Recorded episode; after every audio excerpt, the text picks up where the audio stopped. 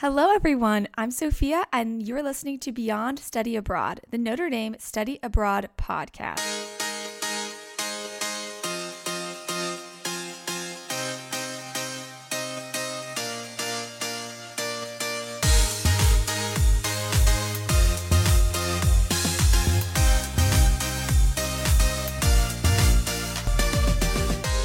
Hi, everyone. We're so happy to have you all here today, because we have a great episode in store this week, continuing on our mission of highlighting a bunch of unique study abroad student experiences. Today, I'll be sitting down with Jamie Spencer to discuss not only her time abroad in both Jerusalem and London, but also how her identity as a first-generation college student and a woman of color impacted her experience while there. So today we'll be discussing a bit about the key concepts of each program that she studied abroad in, as well as the major differences in cultures and perspectives that she came across while there. So we're so excited to hear from her, and let's go ahead and get started. I'm here now with Jamie Spencer, who is a first-generation college student and also has an extensive study abroad experience. She studied abroad in the summer in London and for the fall semester in Jerusalem. So she's here today to tell us all about those times. So do you want to start off by kind of introducing yourself? Okay. Um, so like she said, I'm Jamie Spencer. I'm a senior at Notre Dame. Um, I'm a neuroscience and behavior major. Uh, I live in Walsh Hall. I guess that's my Notre Dame introduction. um, and yes, I studied abroad um, in the neuroscience program in London of two thousand nineteen. And then in the fall, I went on to study for the Jerusalem Global Gateway. Well, thank you so much for being here, Jamie, and sharing your experience and your story. So can you start off by telling us kind of how you chose these two different programs? So um, London was like a type of advertisement in one of my um, neuroscience classes at the time. Um, I just thought it would be really cool. I had never been, um, and it was a program that was advertised as learning about um, the history of medicine um, and some of the places where these things were started, and that's something that I'm interested in. Um, and so I took two courses while I was there, um, neuropharmacology of Great Britain, as well as bioethics um, with like a neuro concentration. Whereas Jerusalem was um, more of a last minute uh, decision. Um, mm-hmm. They still had seats left in the program. And um, before then, I had already written off um, studying abroad in the fall. It was just like, okay, I'm going to oh, do wow. the summer program. That's mm-hmm. all I'm going to do. I'm not sure that I want to be away for that long, for yeah. four months. That just seemed like excessive, especially after traveling um, during the summer. Mm-hmm. Um, but a friend talked to me.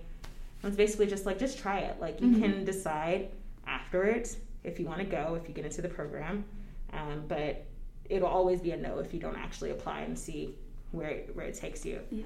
And so um, I applied and I got in and sat and I actually talked with my parents about it, and we decided that it was a too good of an opportunity to miss. As a Christian, being able to be in the Holy Land and, and learn about conflict in the Middle East, um, it was just a great experience. That's awesome. That's so great to hear. So can you tell us a little bit more about this Jerusalem program, because I know it's kind of different from all of the other Notre Dame study abroad programs in the bigger cities like London and things like that. So were there any aspects about it that were really unique that kind of you really took a lot away from? That area that you studied abroad in in Jerusalem is just so different from what we're right, used to here. Right. So so the Jerusalem program, what makes it, I guess what makes it different from all other programs is that it's really a study abroad experience um, where you're not just studying in one culture um, mm-hmm. or in one one place. You're studying um, a lot of different groups that live in the area. It's a very populated uh, part of the Middle East, and a lot of people have different um, religious backgrounds. Um, and so part of that was being able to experience um, in one day going to a university in Jerusalem, crossing the border, going to a university in Bethlehem. Wow. Um, and at first, I think that that was a little daunting for all of us, mm-hmm. um, just coming from like Notre Dame, coming from like a sense of one culture to uh, going to school and having to internalize those switches throughout the day. Yeah. And I think the Jerusalem program really does try to do a, um, a good job of giving us a vast array of the conflict happening there from many different perspectives.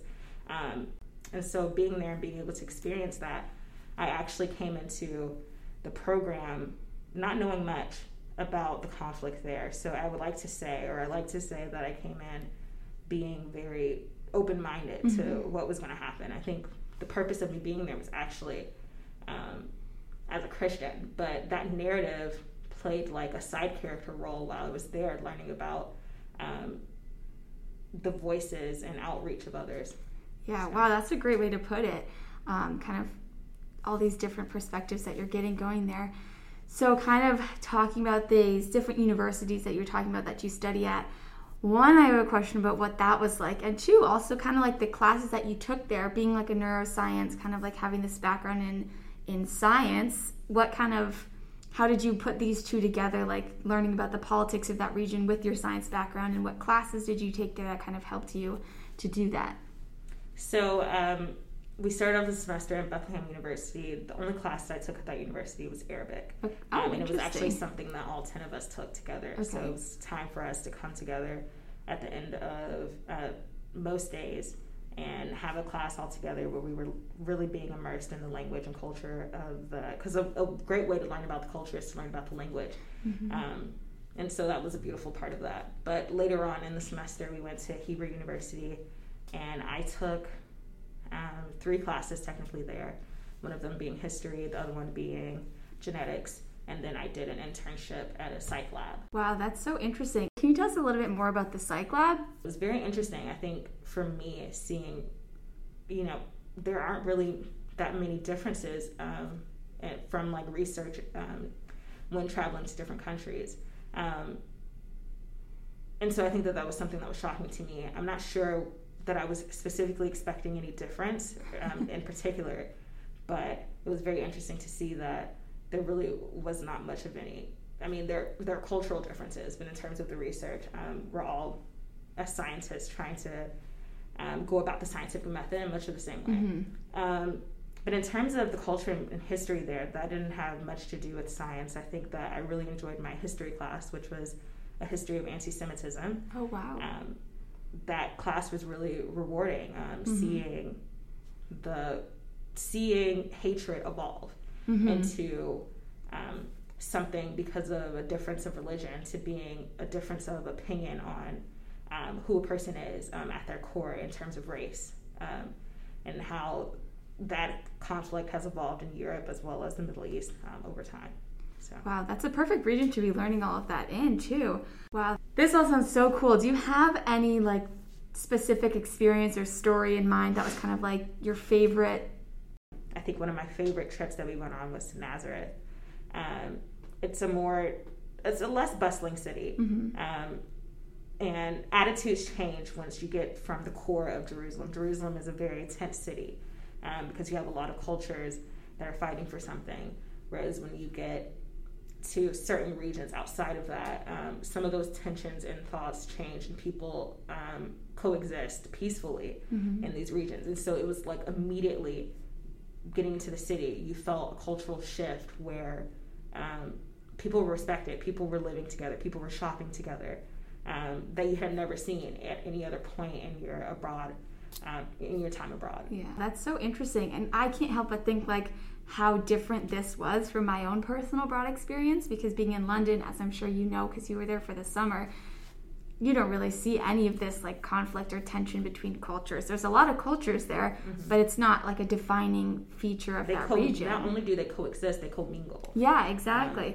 so that's so interesting to hear this point of view from Jerusalem. So kind of switching gears, I'm sure you're the greatest person to talk about like the vast differences between the two, since you've lived in both regions for an extensive period of time. So can you tell us a little bit about the London summer program, and not only how it was different, but like what you took from it? London was um, just a fun experience. Mm-hmm. I, it was like learning and being able to travel and just being, it was during the summertime, it was six weeks. Um, it was just pure fun. I think that Jerusalem was more of a serious experience. Okay. It was mm-hmm. a time to reflect on yourself, on the state of affairs in your own country, on the state of affairs globally, um, how people move, how people think, what influences them to make the decisions, and mm-hmm. how has history uh, shadowed that, and, and what the future will look like. whereas London was a time for interpersonal growth for me. I think that I went on my first solo trip while I was in London. Oh, wow. Um, Where did you go? I was scared. I went to Paris by myself. Oh, nice. That's always a great destination. Um, and so I think that b- while both of the programs were for me, um, London was more so an experience for just myself to be able to travel um, and learn about, you know, medicine in a way that I could not have done before from a textbook, mm-hmm. whereas Jerusalem was more of a cultural um, shift and change for everyone involved, um, with an emphasis and focus on others. Yeah. Wow. That's that's great that you got these two different experiences, and that everyone listening to the podcast now can also hear about these experiences and maybe kind of be inspired to do the same thing or study the same kind of course that you took. Mm-hmm. So kind of shifting gears a little bit to your specific background. Now we've heard about your experiences, and now we want to talk about what made them so unique. What about you specifically made them unique for you? Um, so we kind of wanted to talk a little bit about first-generation college students and how that impacts your time not only at Notre Dame but also studying abroad through Notre Dame programs. So can we start off by kind of defining what is a first-generation college student and what it means to you? I think that definition is really important, because when I think of first-generation college students, um, two definitions come to mind. Um, and the first one would be like my parents. My parents went to college. They did not finish college. Um, and largely, I think, because of the support of, and the expectation to finish college wasn't as great mm-hmm. um, when they were in college um, in the eighties um, like it is now. And so their parents um, might not have even finished high school at that point. Um, wow. And so going to college, just even getting there, was just like this crazy um, achievement, I guess, in a sense. Um, but the job market back then was a lot better than it is now. Mm-hmm. Um, and so leaving college, um, because it wasn't an expectation for them, and because there were possibilities and opportunities outside of it, it, it seemed like the best thing that they could do. Um, whereas I think for me, being a first-generation college student, the expectation from my birth was that I would go to college, and mm-hmm. that's something that they wanted me to do. And so they emphasized that my entire life. And so that's that's the p- position that I've been put in. So kind of more specifically to you, I guess, is um, how did your background as a first-generation college student impact your time at Notre Dame before you studied abroad, and also impact your decision to go abroad eventually? I know you wrote in the newsletter that it was like kind of a difficult decision to make. You know, you already established yourself at Notre Dame, so why leave? So how did you come about this decision, and what is it that kind of made you so established at Notre Dame that you didn't want to leave in the first place? I think getting here, one of the most important conversations I had before my parents left was that I belong. Mm-hmm. And at first I didn't understand why they kept driving that point home. I'm like, okay, yeah, I belong. I got in. I'm like, uh-huh. that's fine. But they just really wanted me to know that whatever happens these next couple of years, whatever you might experience, whatever um, happens that make that might make you feel like an imposter in this situation, mm-hmm. you earned your spot here. You got here. And that just confused me. It was just like, I, yeah, like, of course I, I did. But as time went by and I saw less and less faces that looked like me, less perspectives from the South, I started to feel alone. Um, I think that imposter syndrome kind of set in really early, as I had a new roommate and had to make all new friends, mm-hmm. and it just didn't look anything like my upbringing. Yeah. Um, and I felt a sense of like um, otherness, I think is what it's called, being Black, being a woman. Um, not being Catholic. Mm-hmm. And I was just like, this is a lot on me, and yeah. a lot of being different from what the, the student body looks mm-hmm. like.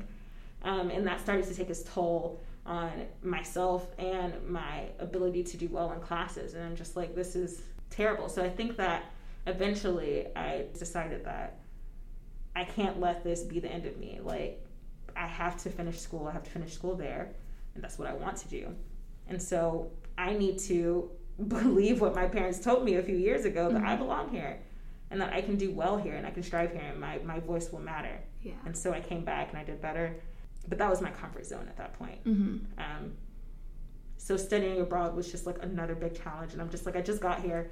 I just buckled down. mm-hmm. I just finally understood, not technically where my place is at Notre Dame. I think that a lot of people struggle with that, mm-hmm. uh, where your place is. And I think you don't have to put yourself in a box. You can be a lot of different places and a lot of different um, people. Mm-hmm. Um, but being abroad was just like, okay, now I'm really going to be put in the middle of something where I definitely do not have a place. Mm-hmm. It's it's not my perspective. I have, and I just was not comfortable with that.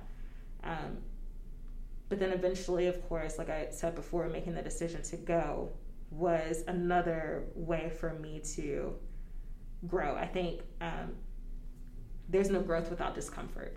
Um, That's a great thing to say, yeah. Uh-huh, and sure. so I, my mom has always emphasized spreading my wings um, and raising someone that can freely think and be independent um, and hold her own in any room. And and I'm like, okay, I learned how to hold my own in any room at Notre Dame. Can I do it internationally as a Black woman? Mm-hmm. Um, that's my next challenge. And so that's what I did. And you could. Yeah. That's awesome. That's wow. That's so inspirational to also hear kind of like your thought process of going through this, and kind of very inspirational. Um, so do you think there's any other aspect of your identity that kind of did impact your abroad experience and made it unique for you? Um, I think I was really happy when I got to London to see uh, how many Black and brown faces were there. Um, it reminded, it was even, of course, it was more diverse than here we are at Notre Dame, but it yeah. reminded me of home in Atlanta. Um, oh, okay. And I just, and I, I guess I just, I'm a city girl. Mm-hmm. And just seeing that much diversity again just warmed my heart. Um, mm-hmm. And I was just in my element. Um, being able to walk around and no one looked at me in a certain way. Like, I, I blended in for, like, the first time in a long time. I did not stick out like a sore thumb. Uh-huh. And I, and I I embrace this sense of anonymity. Like, I can go and be in peace. And I think that's so important. I think that a lot of people, when you look different from the norm, you're not at peace. Mm-hmm. um, because people notice you or notice what is different. It's, as humans, we're driven to see what sticks out. Yes. Um, and so I think that that was important for me. Whereas going to Jerusalem, that wasn't exactly the case. Mm-hmm. Um, there are Black um, Jewish Ethiopians, and there were times where I would be confused for one. Like, people would talk to me in Hebrew, and I'm like, nope. oh I'm American. Uh-huh. um, but there, there were the looks. I mean, people are, are also naturally curious, and so um, I don't. I think that border situations, unfortunately, they are. They are racist. They are profiling you. Um, and that's a conversation that we had before we went into the program, but I don't think we really saw the reality of it until we got there. Um, mm-hmm. That American passport gets you through, but until you show that, I look brown, I look Black. Um, and so there's heightened um, suspiciousness going mm-hmm. around that. And I think that that took a toll on a lot of different people in the program um, who could relate to that um, as time went on, as conflict um, rose. And I, I think that it was a surreal feeling that up until showing your passport, you were treated like a second-class citizen, like many other people there. And then you showed it, and then you were like put on a pedestal. So to go back and forth between that, I think was really hard on us. Um, wow, that is, this is just so interesting to hear and so powerful, I think, to listen to, because so many of our other podcast episodes have been about, yeah, I went to Paris and Belgium and all these different countries, but this is really a perspective of the abroad experience, of the international experience, that not a lot of people talk about or want to talk about.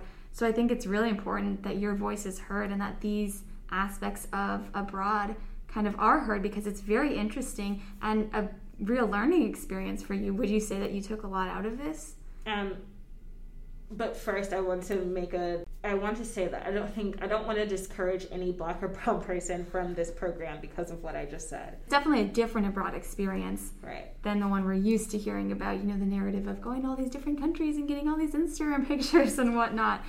Yeah. Um, I don't want this conversation to be. Um, the end or, or the beginning of someone writing off this program. I think that the reality is that around the world, darker-skinned people are discriminated against um, right here at home. Mm-hmm. And so don't don't let that stop you, especially in this case, and specifically in this case, from um, visiting those countries that you want to visit, um, experiencing the things that you want to experience. I think that actually, in certain cases, a lot of what Black and brown people go through here in the United States, when you go abroad and you talk to other people that have maybe been um, marginalized in their own um, local areas, um, you can relate to them. It's almost like a mutual bonding experience. Mm-hmm. Um, and that was that was rewarding, um, those as- aspects of it. Yeah, that's great. That's great to know. And that kind of flows perfectly into my next question, is kind of like, what maybe advice would you give to other either first-generation college students or students of an underrepresented background like you who are thinking about studying abroad? Would you have any specific pieces of advice for them that you'd want to kind of add? I think, and I wrote about this in the newsletter, but your voice is powerful. I think it, I didn't realize that the power, I, I've always talked about the power in small moments. Um, And you don't really realize that until you're looking at someone else and you're like, wow, what you just said really touched me. Mm-hmm. Um, but that could be you. But that could be you. It's important to share your stories. It's important to be open about your struggles, I think. Um, we have a community here, but there's also a larger network and community abroad. And so stay connected to, to, your, to your support system um, while you're abroad. That's very important. It was very important for me to continue to talk to Um, my friends and my family while I was there and debrief with them what was going on. Um, but it was also important for Notre Dame to ensure that other people that looked like me were in the program with me. Um, there were two other Black students in the program with me, and we were able to, at the end of the day, talk about our experiences mm-hmm. um, going abroad. Both, and of course, there were a lot more in London. Um, and so that was important to us, but I guess specifically in Jerusalem. Because um, we went through the same things. We went through. The, we go through the same things in the United States. We're going to go through the same things abroad. Mm-hmm. Um, and so we can't have situations where you're the only one, um, because that's being that's like being ostracized or isolated. Yeah, um, that's a, that's great. That's like that's a very encouraging thing for you to say, and very inspirational for a lot of other students to hear, even students not from underrepresented backgrounds, to hear that like they're also going to face challenges, especially studying abroad in a region like Jerusalem in the Middle East. Um, so I think that's great. It's really powerful that we get to hear both of these kind of stories from you, from like the London and like having fun and getting to see medicine from an international perspective, and also Jerusalem, more of like a sobering experience, and like really getting to go through some self-reflection and learn a lot about the region there and how people are treated and everything over there. But I think that I don't want anyone to think that people are over there walking around with their hand, heads hanging. Yeah. It's such a vibrant, vibrant culture. I mean, everyone's smiling. Everyone is Aww. Wanting to help you. Mm-hmm. Um, and and they love us, actually. um, and so just go, and if you if you choose this program, go in with an open mind. It's it's, it's so much to learn there, so much to absorb, so many things to participate in, and they, and they want you to participate in their culture. And so I think it's very important that we do it. They always figure out a way to put a smile on your face. Uh, and I think that some of the, the best times that we had there uh, was sitting down, talking with the people, um, and figuring out that in the midst of everything that goes on there, life goes on. Mm-hmm. You find joy in the in the small moments um, um, of of mundane life, I guess, and, and maybe not even so much mundane life, of, of political strife. Um, So, yeah. That's awesome. Thank you so much. And thank you so much for sharing your experience in both of these kind of vastly different study abroad programs and telling us all about how your background kind of affected it and impacted it and how it's really shaped you into who you are today. So thank you so much for coming on the podcast and sharing this all. Thank you. Well, I hope that you all got just as much out of that as I did.